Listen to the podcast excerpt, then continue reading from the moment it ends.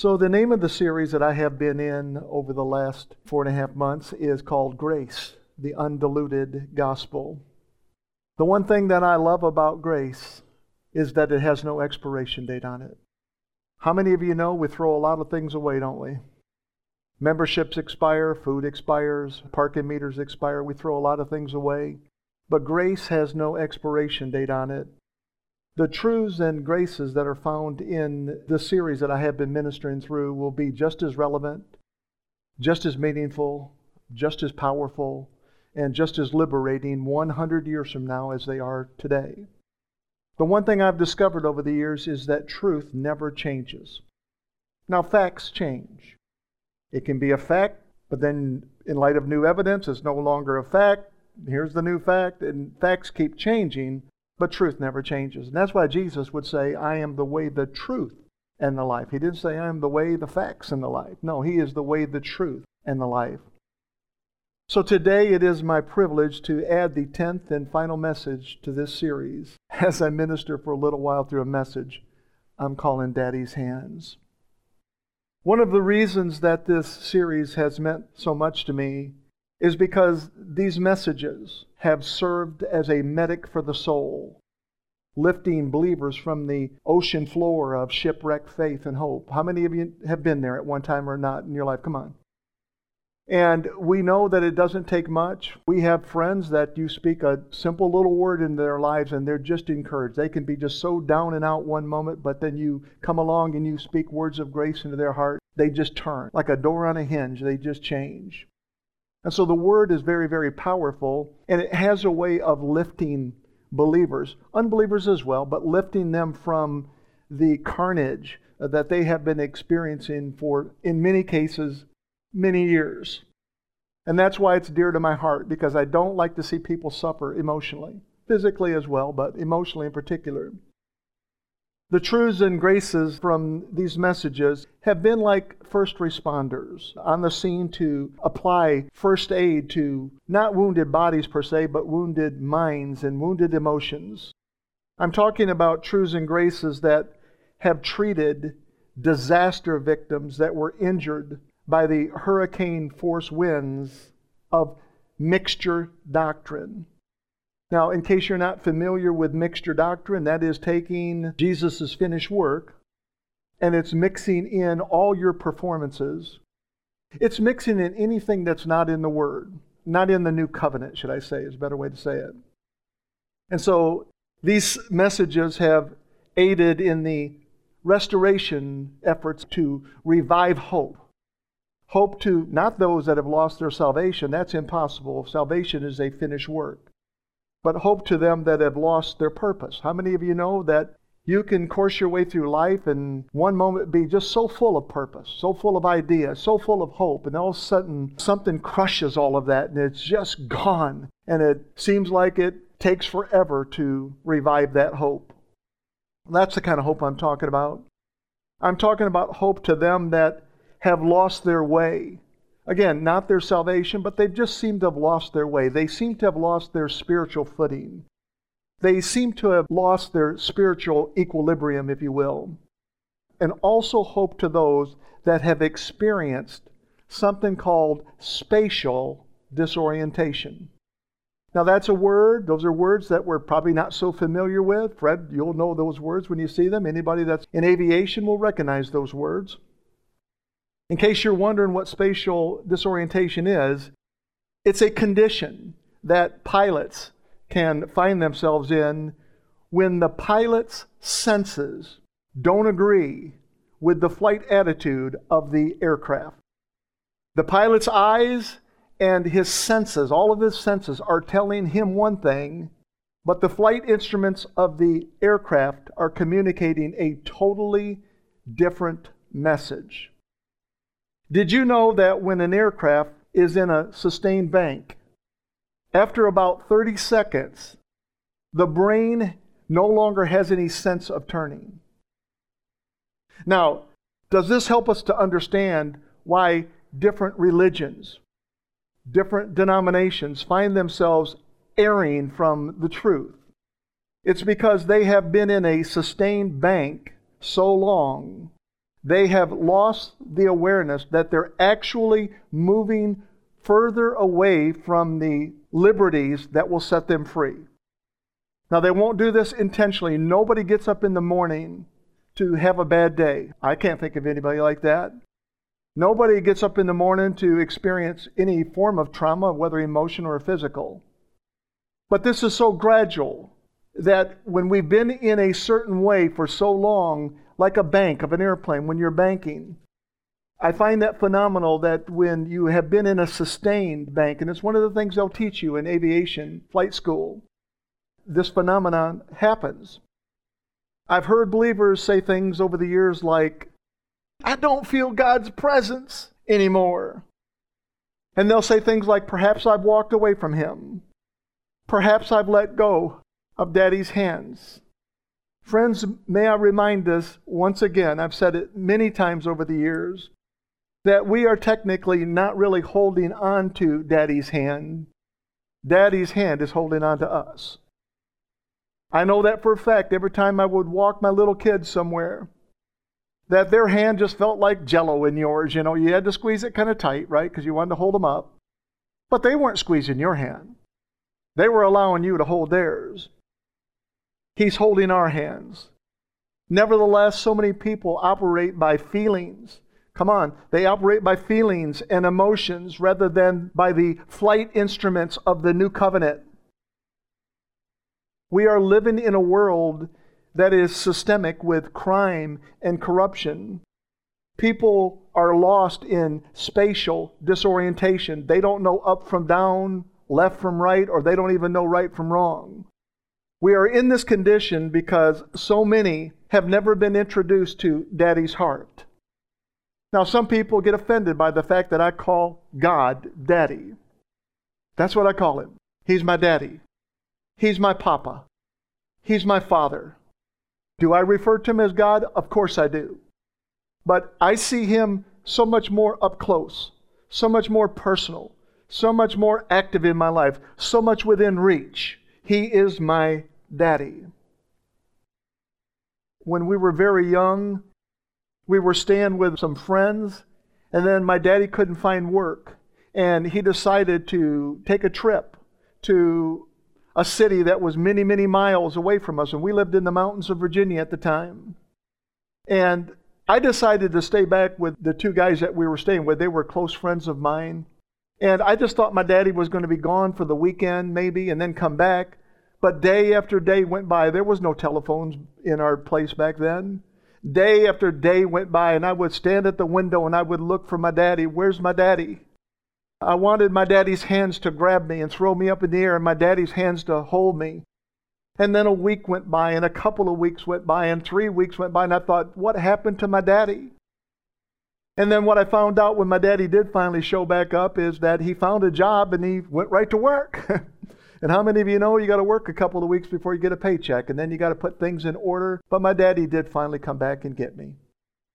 And as I was thinking about this message here, that story, that thought came back to my mind that there's so many people that they're searching. They're searching for things that will not take the place of the Father. And so they're wanting to put their hands around so many things in life but nothing satisfies like daddy's hands. Nothing satisfies like daddy's touch.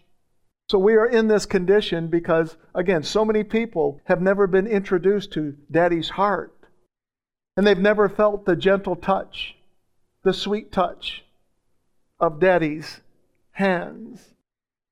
If there were ever a time when the body of Christ must come into the revelation of her true identity, it's right now.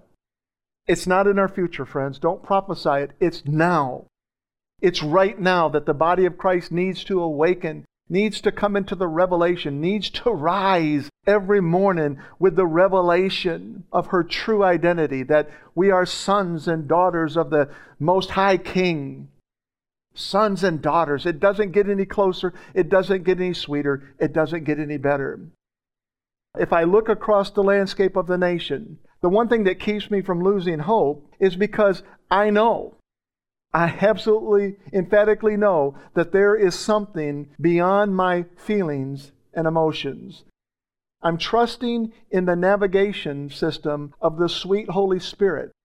I'm trusting in the navigation system of the blood of Christ, and I'm trusting in the navigation system of His Word. His Word. Don't discount His Word. I don't think you will find a truer friend as you walk this life than the Word of God. Jesus said that He was a friend that would stick closer than a brother. The Scriptures are filled with His Word. And that Word becomes a friend to us not just when we need it, but to prevent us from needing it many times. Did you know that in dense fog or in a very thick cloud covering, that it's possible for a plane to fly upside down and the pilot not even know it? Did you know that? See, I got a pilot shaking his head here. Because of spatial disorientation, the pilot cannot tell up from down or turns from level flight.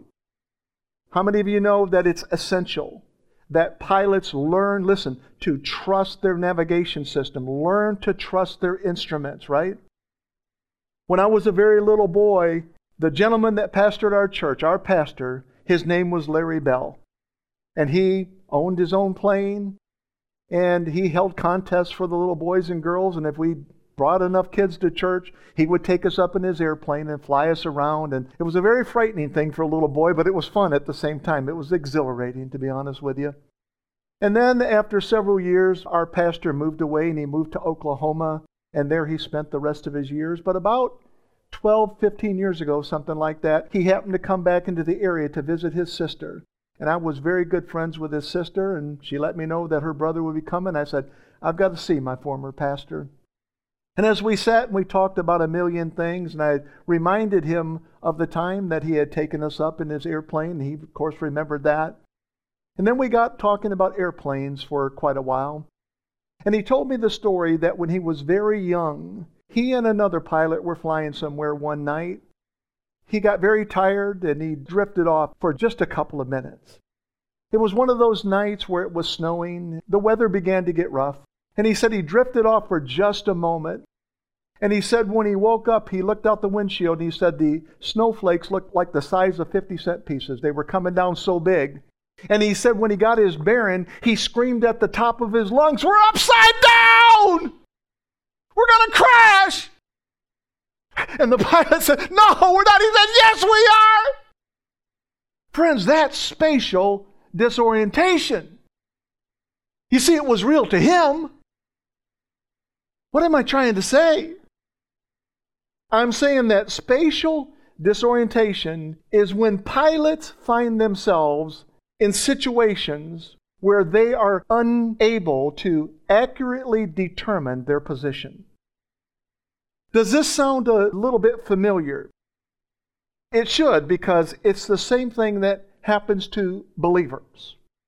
There are times when we feel like we're anything but saved. Come on. You don't feel saved. Times when we question our holiness. Times when we question if our righteousness really does surpass that of the Pharisees. Friends, it is in these times that we must remind ourselves that our navigational instruments are the sweet Holy Spirit and all the promises of God. Two of his promises can be found. The first one is in 2 Corinthians chapter 5 and verse 17, one of my favorite scriptures. Therefore, if any man be in Christ, he is a new creature. He is a new creation. Old things are passed away. Behold, all things are become new. This is our position, regardless of what our five senses are telling us. The next one is John chapter 1 and verse 12. But as many as received him, to them gave he the power to become sons of God, even unto them that believe on his name.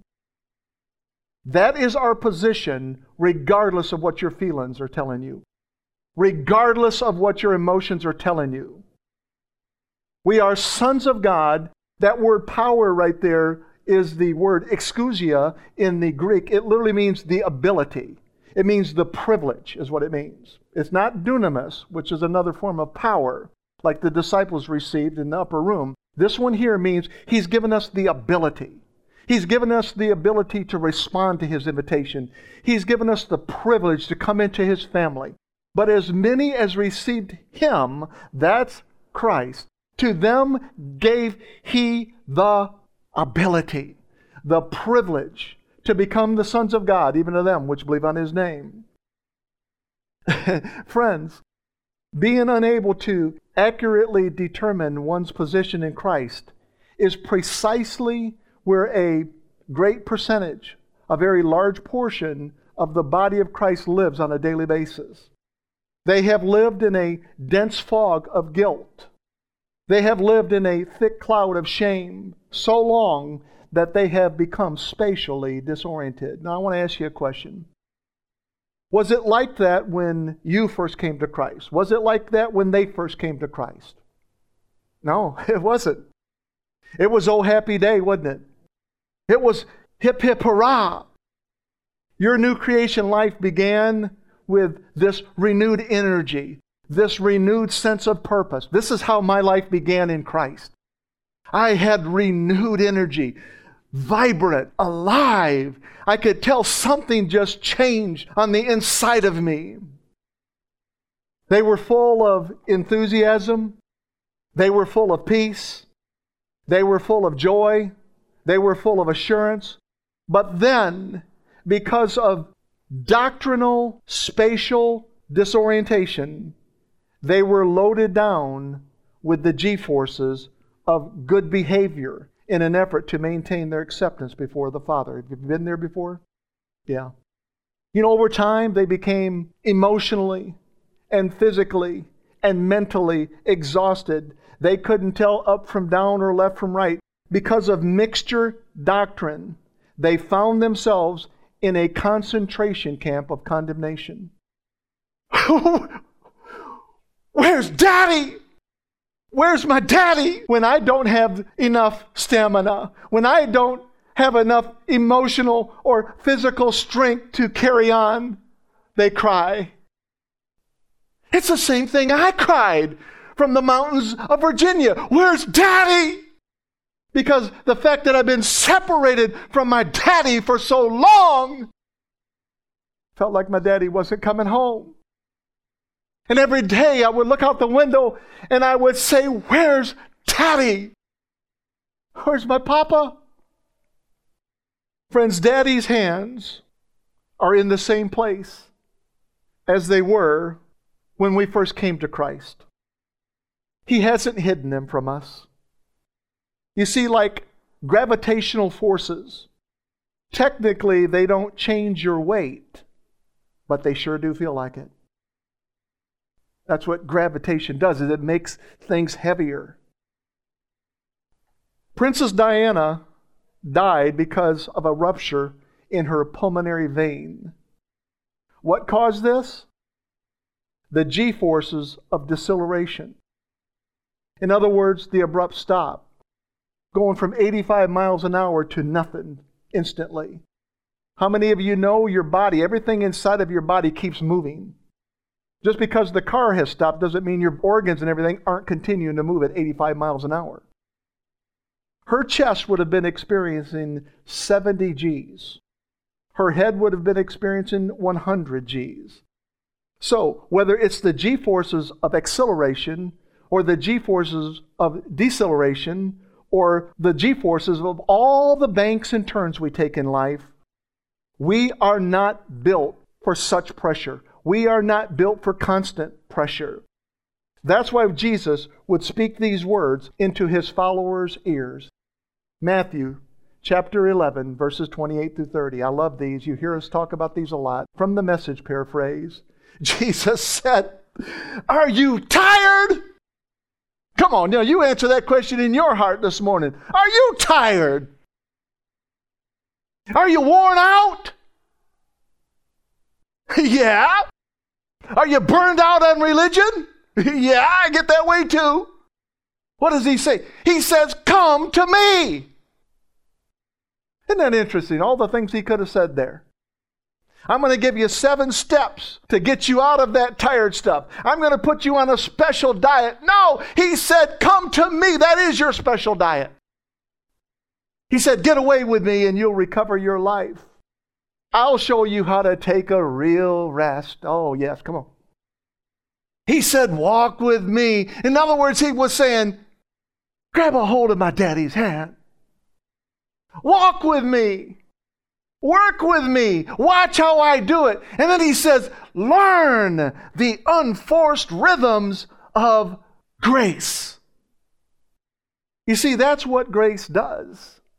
It eliminates the G forces that have led us into guilt and shame and fear and condemnation. Jesus said, I won't lay anything heavy or ill fitting on you. You won't feel like you weigh 15 times the way you weigh with all the G forces of guilt and shame and fear and condemnation pressing against you. He said, Keep company with me and you will learn to live freely. Come on, you'll learn to live freely and lightly. That's the way I like it. I like to get up in the morning with a sense of I'm free. I like to get up in the morning with a sense of nothing's burdened me down. We carry burdens that we don't have to carry. And Jesus said, I've got a diet for you. It's called Come to Me. Walk with me. Just work with me. Don't fight against me. Don't allow your religious spirit to fight against truth. Walk with me. Work with me. Watch how I do it. Learn the unforced rhythms of grace. Friends, when believers learn the unforced rhythms of grace, you know what happens? They recover their lives. That's what takes place. Their energy, their enthusiasm, their peace, their joy, their assurance, their faith, and their hope are revived. You know what they do? They say, So long, uh, goodbye, uh, good riddance to the concentration camp of condemnation. Now, listen, I'm not going to brag, but except up on my Jesus, I can't even begin to tell you the last time I walked in condemnation. Why? Because this gospel of grace has taken root in my heart, in my life. Don't let that put you under condemnation. I'm just telling you, what's for me is for you. They learn how to take a real rest, a meaningful rest.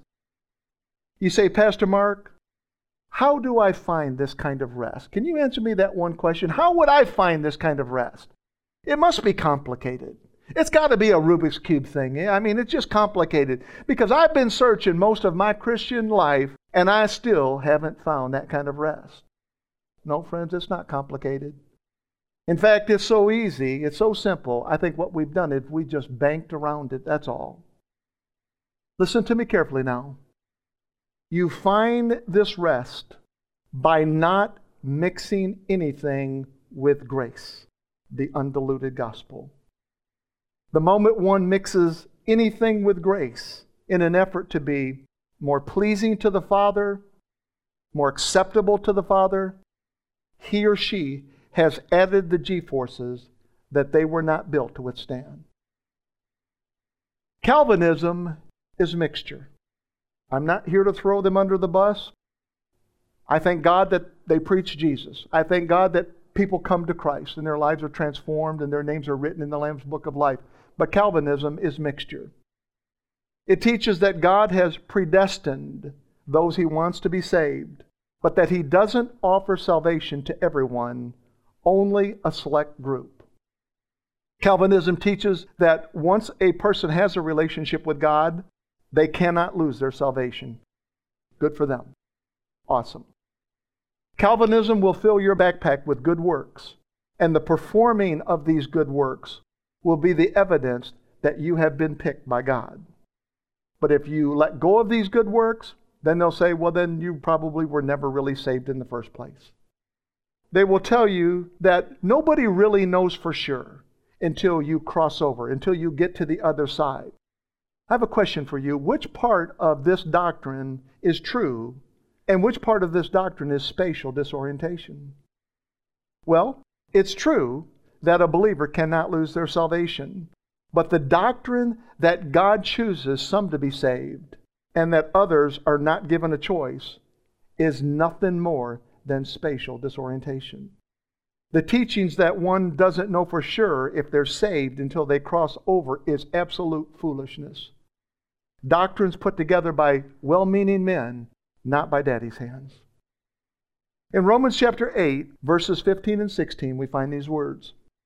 And the Spirit, come on, the Spirit, as my African friends would say, the Spirit you received does not make you slaves so that you live again in fear. Rather, the Spirit you received brought about your adoption to sonship, and by him we cry, Abba, Father. It means Papa, Father. The Spirit Himself, look at these words, the Spirit Himself testifies with our spirit that we are God's children. So to try to convince me that I will never know until I cross over is just foolishness. I'm going to love you. I'm going to put my arms around you. I'm going to try to talk you out of your nonsense, but I'm telling you, you're too late. The Spirit has already bore witness with my spirit that I'm a son of God. It's too late. I can know this side of heaven. So that's what Calvinism in a nutshell teaches. Arminianism is also mixture. And you can never be free from fear. You never really can. Arminianism teaches that God extends salvation to all humanity, unlike Calvinism does. So, Arminianism is different in that regard. They say God extends salvation to all humanity, but Arminianism teaches that a believer can forfeit or lose their salvation. So, I, again, I have a question for you. Which part of this doctrine is truth, and which part of this doctrine is spatial disorientation? Well, it's true that Jesus died for the whole world, didn't he? And that God desires that all men be saved. We find that in the scriptures. Therefore, salvation is offered to all. I mean, you have to really do some gymnastics to come up with some sort of conclusion that God doesn't offer salvation at all. What do you do with John 3:16? For God so loved the world that he gave his only begotten son that whosoever believeth in him should not perish but have everlasting life. And then what do you do with 2 Corinthians chapter 5 and verse 15? And that he died for all, that they which live should henceforth no longer live unto themselves, but unto him which died for them and rose again. What were the key words there? And that he died for all, friends. He died for all. The doctrine that believers can forfeit or lose their salvation is nothing more. It is mixture, it is spatial disorientation, doctrines put together by well meaning men, but not by daddy's hands. At Triumphant Grace Ministries, the cornerstone of our foundation is laid upon the finished work of Christ. We are what is known as free grace. Salvation is given to every single person who calls upon the name of the Lord, and salvation cannot be forfeited or lost. Our salvation is grace through faith in Jesus' death, burial, and resurrection. If you remove the death of Christ, there is no salvation. If you remove the burial of Christ, there is no salvation. If you remove the resurrection of Christ, we are most miserable and there is no salvation. In Christ, there is no spatial disorientation, only grace, the undiluted gospel. Amen? How many of you would agree with me that a clock without hands is of little to no use? Come on. Now, if that clock had sentimental value to you, then you would take that clock to a clockmaker and he would restore the missing hands. Now, I don't know about the inner workings of a clock. I've taken a few of them apart and I've realized right away I'm in way over my head. When I see all the cogwheels and the rivets and the pendulums and the springs and everything that's inside of a clock. So I don't know a lot about how they work, but the one thing that I do know is that all of the components behind the face of the clock are not affected by the missing hands. It doesn't know if the hands are out there or not. Not affected by the missing hands. What's my point? We add G forces to our lives when we believe that our sole purpose for being saved is so that we can work for God. That's not true, friends. But yet, so many people have bought into that because it's taught within the churches that your purpose is to work for God, to serve God. It's not true. I didn't have children so that my children could work for me. Did you? I didn't marry Valerie so that she could be my cook and my maid. That wouldn't have went over very well either.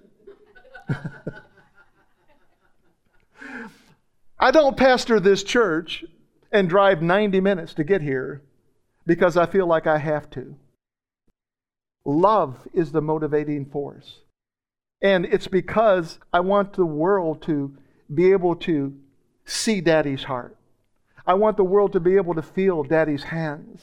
That's why we come here and that's why we do what we do. It's not because we have to. We were not saved to be just workers and slaves for God. He has angels to work for him if he needs workers, friends, and there's countless number of them. Jesus said I could have called 12 legions of angels and they would have come and served me and worked for me. So you understand where I'm coming from.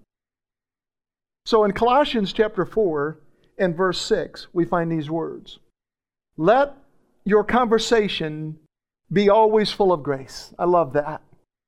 Your conversation at the restaurant, your conversation in the church foyer, your conversation at work, your conversation in the laundromat, wherever you go. The scriptures say, let your conversation be always full of grace. Why? Because there are people within reach have lost their hands. They've lost touch, friends. Let your conversation be always full of grace. I love this seasoned with salt, so that you may know how to answer everyone. When I eat my lunch in the lunchroom at work, I can't tell you how many people, I'm the only one they do it to as well. I can't tell you how many people come over to see what I'm eating. What, what are you eating? The HR lady does it all the time. Oh, that smells so good. What Valerie make for you? Just chicken and broccoli. Why does it smell so good? Seasoning! She knows how to season food. And that's what the scripture is getting at right here. And they're saying, let your conversation always be full of grace. Grace is a seasoning, friends. It's a tenderizer. How many of you tenderize meat, right? You put a tenderizer on it, right? Or beat it with something, right?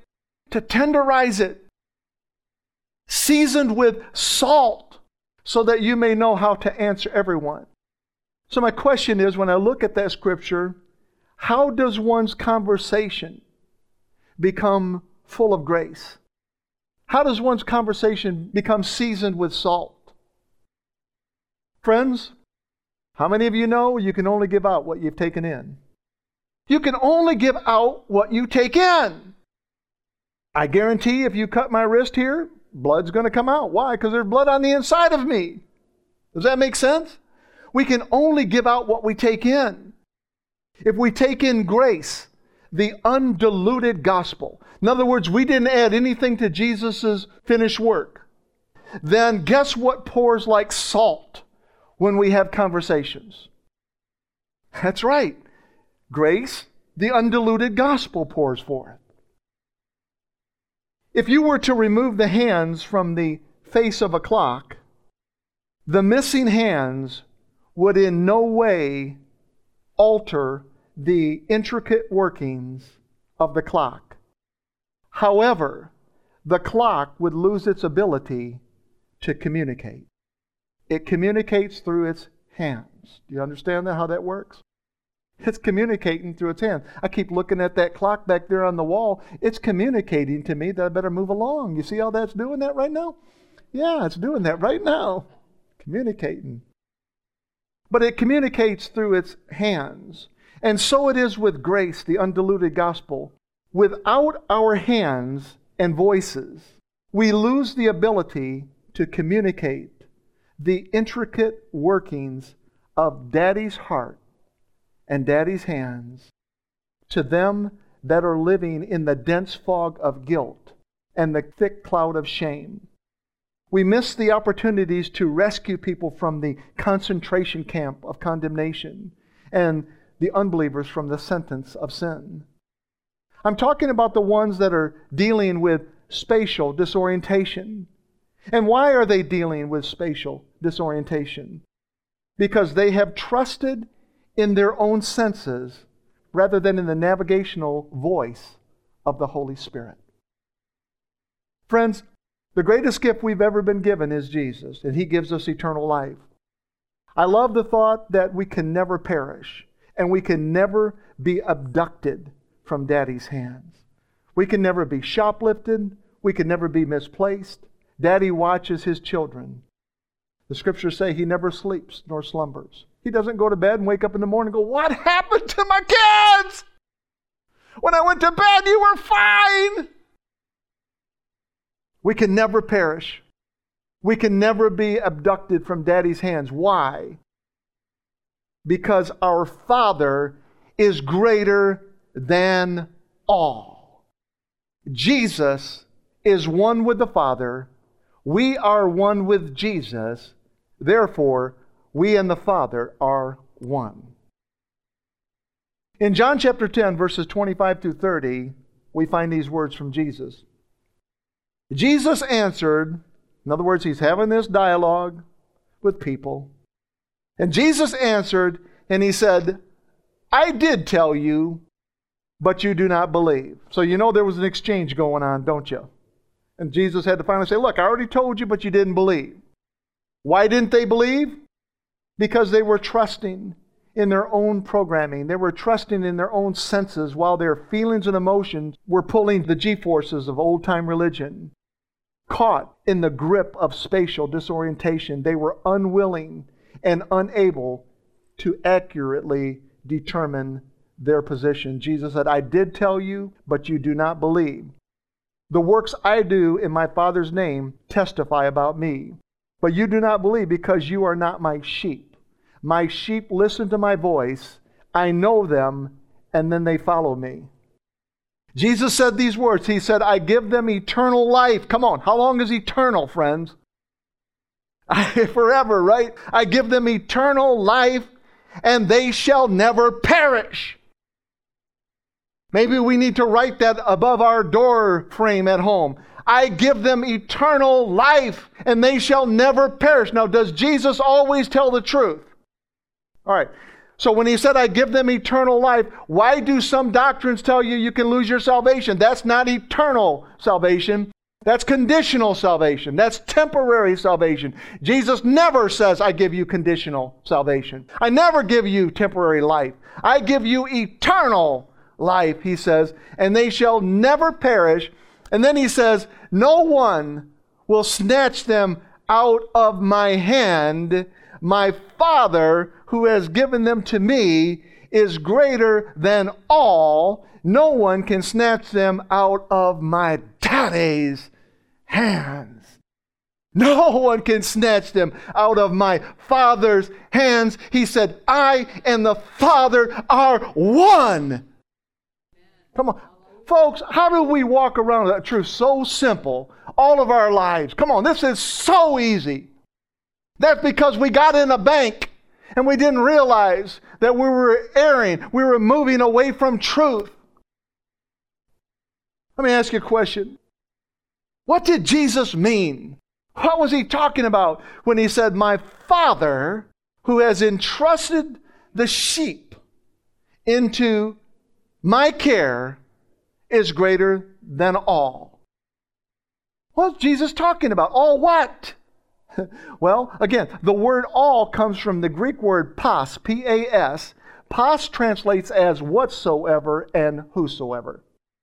Now, friends, I'm not making this stuff up. Go look it up yourself. The word pas in the Greek, that word all, means whatsoever and whosoever. Therefore, when Jesus said that his daddy's hands were greater than all, he was referring to all the whatsoevers and all the whosoevers. Now, for your information, the whatsoevers covers everything, and the whosoevers covers everyone, doesn't it? Friends, we are secure in Daddy's hands, thanks to Jesus, who gave us grace, the undiluted gospel. One of the main purposes of this series has been to release the body of Christ from her spiritual, obsessive, compulsive disorder.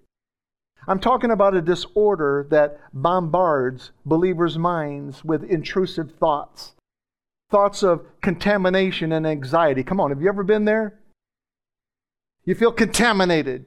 You feel dirty. You feel distant, whatever it may be. And these are the intrusive thoughts that bombard our minds, thoughts that generate obsessions with shake and bake perfection. How many of you have heard me talk about shake and bake? You know, it's shake and bake and I helped. That kind of perfection.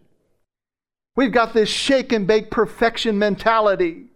I'm talking about the disorder that generates compulsions that include excessive prevention of sin through behavior modification. Friends, that's not where God has called us to live. He's not interested in you just modifying your behavior. He's interested in your heart. He's a heart surgeon. I'm talking about the added pressure to perform for acceptance and reassurance. We've got this thing that we constantly need reassurance. Are you sure? Tell me again. Friends, this mentality is an abrupt deceleration and it ruptures the arteries and veins in our hearts. Let me ask you a question. When we're thinking about the perfection that I'm talking about, have we not seen the next verse? Hebrews chapter 10 and verse 14, my favorite verse in the whole wide world. For by one sacrifice he has made perfect forever those that are being sanctified. Look at those words. For by one sacrifice, who was sacrificed? It was Jesus, wasn't it? How many times was Jesus sacrificed? One. Tells you right there. For by one sacrifice, he has made perfect. Was he less than perfect? No, he was perfect. So he didn't make himself perfect. He made you perfect. He made me perfect. And how did he do that? Through his blood and through his sanctification. And how are believers sanctified? How is it that we become sanctified? Some churches will teach you it's a progressive thing. That it's kind of like going through school. You go from first grade to second grade, and then in third grade you learn things that you didn't know in second grade. Fourth grade you learn things you didn't know in third grade. It's this progressive sanctification. No, friends. Look at this. It says it's through his body on the cross. Is it through our excessive cleansing of our soul through repentance that we become more sanctified? No, that's not it.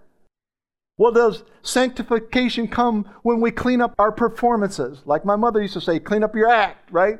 No, that's not it either. Perhaps sanctification comes through obedience. Now that's what it is. Now, if I'll just walk like a tin soldier and I'll just obey every little thing, that's where sanctification comes from. No, sir. No, ma'am. Sanctification comes as a gift through Jesus Christ.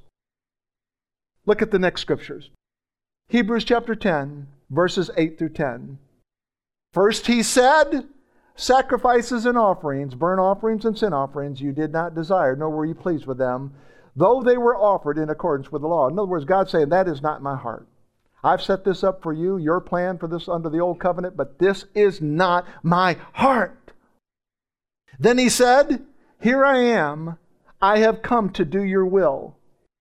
He sets aside the first, the first what? The first covenant.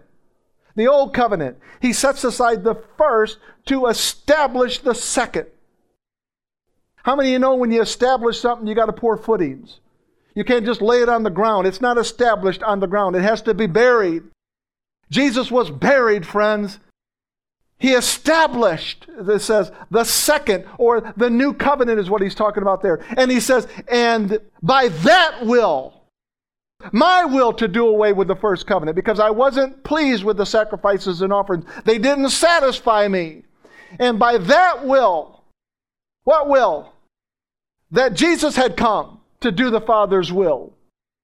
And he said, by that will, we have been sanctified, look at these words, through the sacrifice of the body of Jesus Christ once for all. Come on. So easy, isn't it? Once for all. We've been sanctified once for all. It's not progressive. Can your behavior change over time. Yes, and we would expect to see that really as a Christian believer matures in their faith. Yes, as the barnacles of guilt, shame, fear, condemnation fall off of you. Yes, of course. your behavior is going to change. But it is not your behavior that sanctifies you. The scriptures say right there, it was the sacrifice of the body of Jesus Christ. And then he says what Hebrews chapter 10, verse 14 said once for all. I love those words.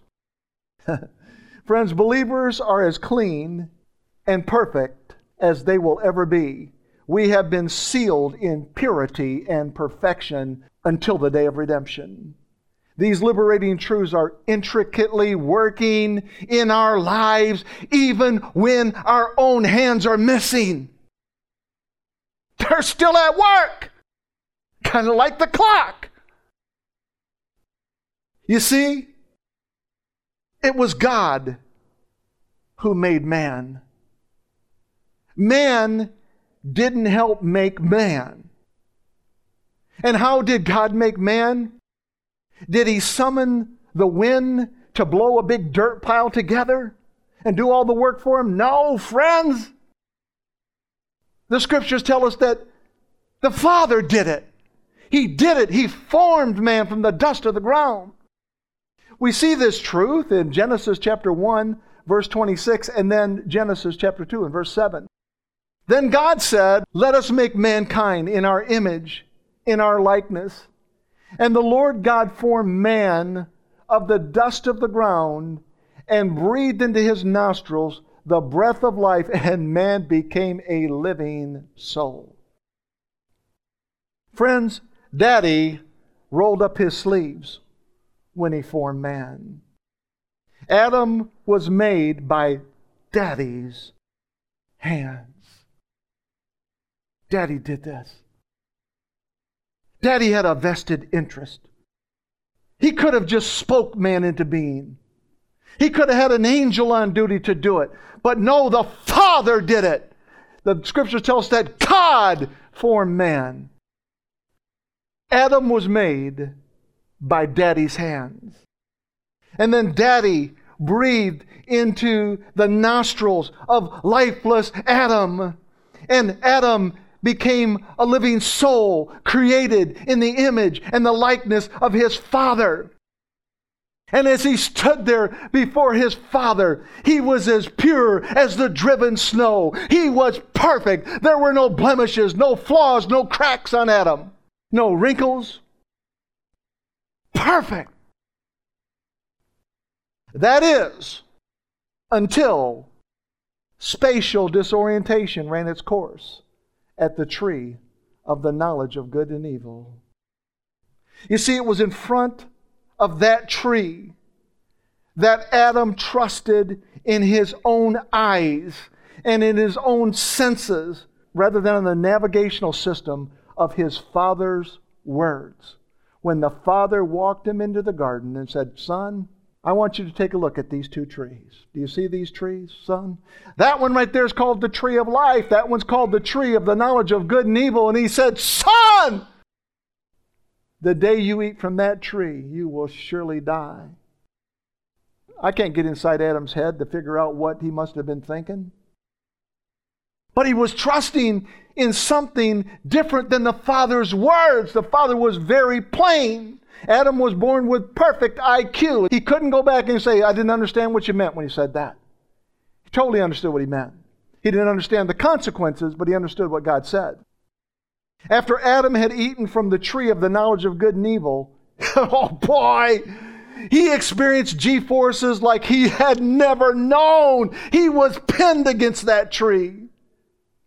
And for the first time ever, and this is the part that breaks my heart, but for the first time ever, Adam was unable to accurately determine his position. Therefore, he was afraid. What was his response? He thought, I'm upside down. I'm going to crash. I'm in a dense fog and a thick cloud. I'm in a concentration camp of condemnation. So, what did Adam do? He sewed together fig leaves to cover himself. This speaks of self righteousness that I cover me. No, God covers us, friends. He did the same thing for his wife Eve. And then they ran and hid from the Lord God in the garden. You say, Pastor Mark, shouldn't we be equally afraid when we disobey God? Shouldn't we go into hiding in our prayer closet? Shouldn't we cover ourselves with more church, more good works, more giving, more self control? No, friends, see, this is why believers stay stuck.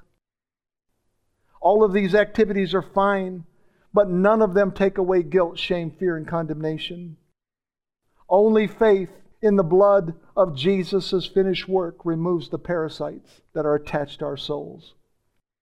These activities quite often lead believers into an obsessive compulsive disorder, a disorder that bombards our minds with behavior modification.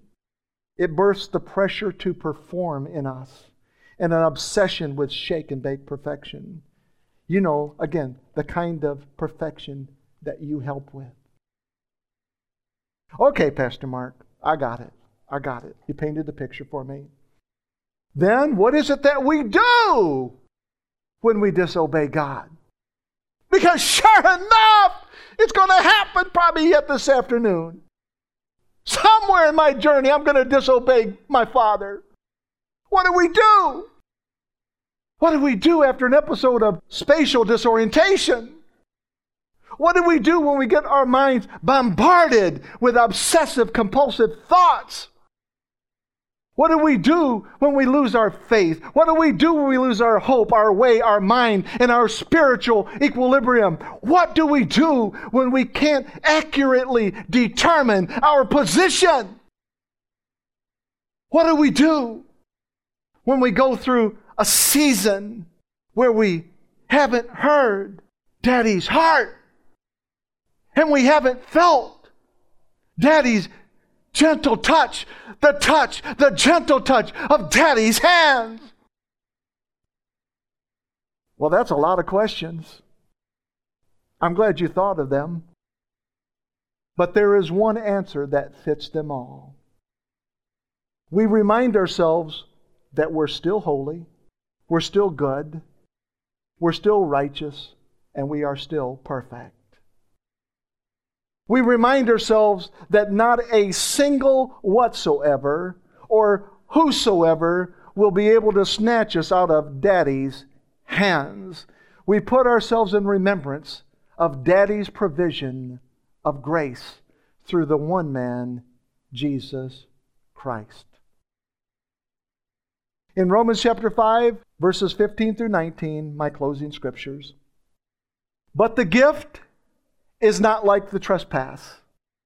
For if the many died by the trespass of the one man, that is Adam, how much more did God's grace, we're talking about the undiluted gospel of grace here, friends. How much more did God's grace and the gift that came by the grace of the one man, Jesus Christ, overflow to the many? Nor can the gift of God be compared with the result of one man's sin.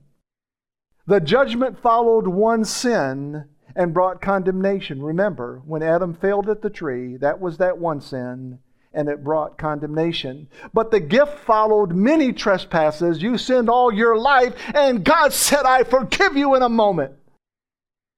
But the gift followed many trespasses and brought justification.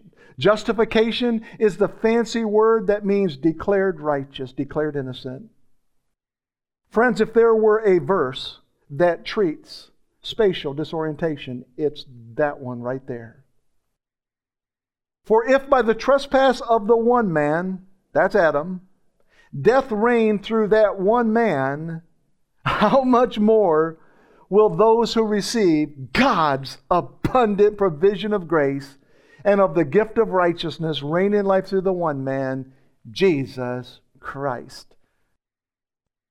Consequently, just as one trespass resulted in condemnation for all people, so also one righteous act resulted in justification and life for all people. One act by Christ declared us innocent forever, for life, and for all people. For just as through the disobedience of the one man the many were made sinners, so also through the obedience of the one man the many will be made righteous. Isn't that plain? Friends, the wonderful truths that reach out to us from the message today are these there is no expiration date on grace. Salvation by grace through faith in Jesus' finished work has always been the heart of the Father.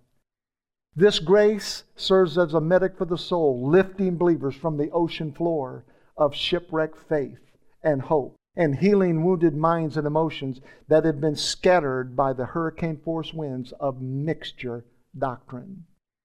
Friends, various religions and denominations and persuasions and doctrine have taken captive many souls. They are upside down in their understanding of the gospel and they don't even know it. They are unable to accurately determine their position, feeling saved one moment and lost the next. What is taught by many as truth is actually no more than spatial disorientation. It is a sustained bank that causes its passengers to lose awareness that they are actually moving further away from the liberties that will set them free. Whether we feel God's presence or not, we must be willing to follow the flight instruments of the new covenant. The flight instruments of the new covenant are the Holy Spirit and all the promises of God. Salvation is offered to all.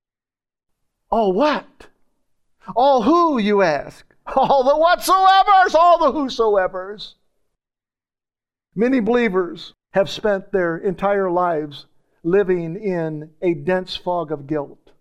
They've spent their lives living in a thick cloud of shame. They've spent their entire lives living in a concentration camp of condemnation. They have lived there so long that they are physically and emotionally and mentally exhausted by the G forces of repeated failure and disappointment.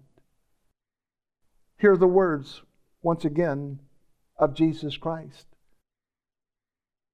Are you tired? Worn out?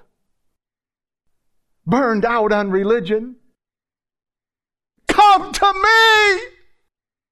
Get away with me, and I'll show you how to take a real rest. Walk with me. Hold my daddy's hands. Work with me. Watch how I do it. Learn the unforced rhythms of grace. I won't lay anything heavy or ill fitting on you. Keep company with me, and you'll learn to live freely and lightly. You say, Pastor Mark, I feel useless at times. I feel like a clock without hands. Friends, the inner workings of a clock are not affected by our missing hands. Neither is our salvation held together by our own hands.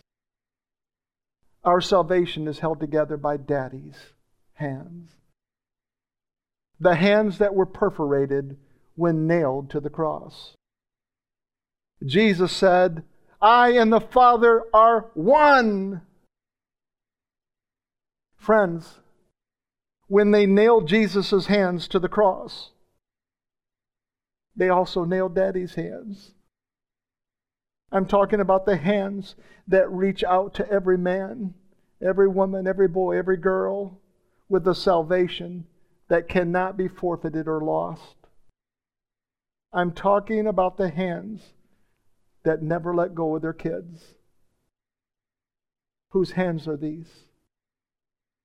Do you see the nail scars? They're daddy's hands. Father, I want to thank you so much. As I look back across the journey that I have been on and I've taken the listeners on over these past four and a half months. And all I can say is thank you. Thank you, thank you, a million times over, thank you. There are people, Daddy, that feel as useless as a clock without hands. But help them to see, help them to understand, help them to come into the revelation that has never been about our hands but it's always been about your hands. Daddy, the scriptures tell us to let every word that comes out of our mouth be full of grace, seasoned with salt, so that we might be able to give an answer to those who are in need. And so thank you, Father, that the true gospel of grace is a finished work. Nothing can be added to it to make it better. It is a perfect gospel. Jesus from the cross said, It is finished. And then what did he say? He looked up to heaven one last time and he said, Father, into your hands I commit my spirit.